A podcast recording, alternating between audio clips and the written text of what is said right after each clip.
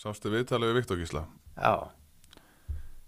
Ungu maður, tekur þetta inn á sig. Já, við sko, maður, þetta er svolítið, við þurfum að, við þurfum að læra að píla þessu þjóð kannski og, og, og þetta er líka tekið til okkar að, að, að hérna, við gleymum oft í að íþróttafólk eru, er mannskemnu líka, er mannfólk Já, með tilfinningar. með alls konar, Já, með framheila, með Já, þróaðan já. framheila og upplifir alls konar það kann ekki bara vera svangt reitt uh, glatt og eða, þú veist, við upplifum alla tilfinningar við erum bara, dýr kunna bara vera svöng og, og, og, vita hvernig að vera sofa líka Já. við við erum aðeins þróaðan en það en, Liklabars ævintýrið, ævintýra Ah, bara má heldur betur aðeins fara að sko að hugsa þegar það er að skrifa og þar á ég ekki bara við íþróttir heldur pólitík og bara almennt.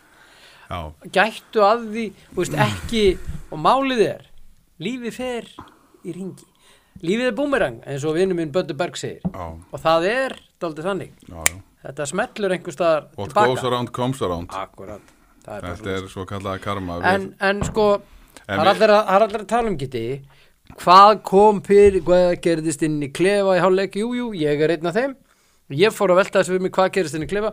Það sem ég var að velta aðalega fyrir mig samt hvað gerðist inn í klefa hjá dómurunum í hálfleik? Já, eða hvað eins og klefa í Austuríki þau bara mætti til leiks já, en, en sko ég, ég hef ekki séð svona setni hálfleik í dómgæslu. Nei. er ég nú búin að horfa mikið á handbólt í gegnum já, tíðina? meira eldur en flestir á Íslandi. Ég held það.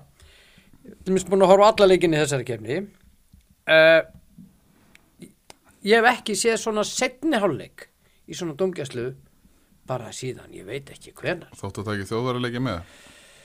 Já, þó að hann sé inn í því. Þe þessi skandal sem þarna átti sér stað hjá þessum svartfellingum sem Já. voru dómarar það var spooky.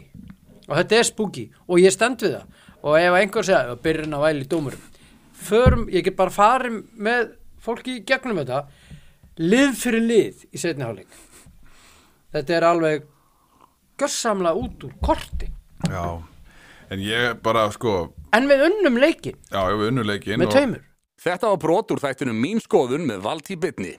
Til að heyra þáttinn í heilsinni á samt öllu öðru efni á broadcast þarf að kaupa áskrift inn á broadcast.is.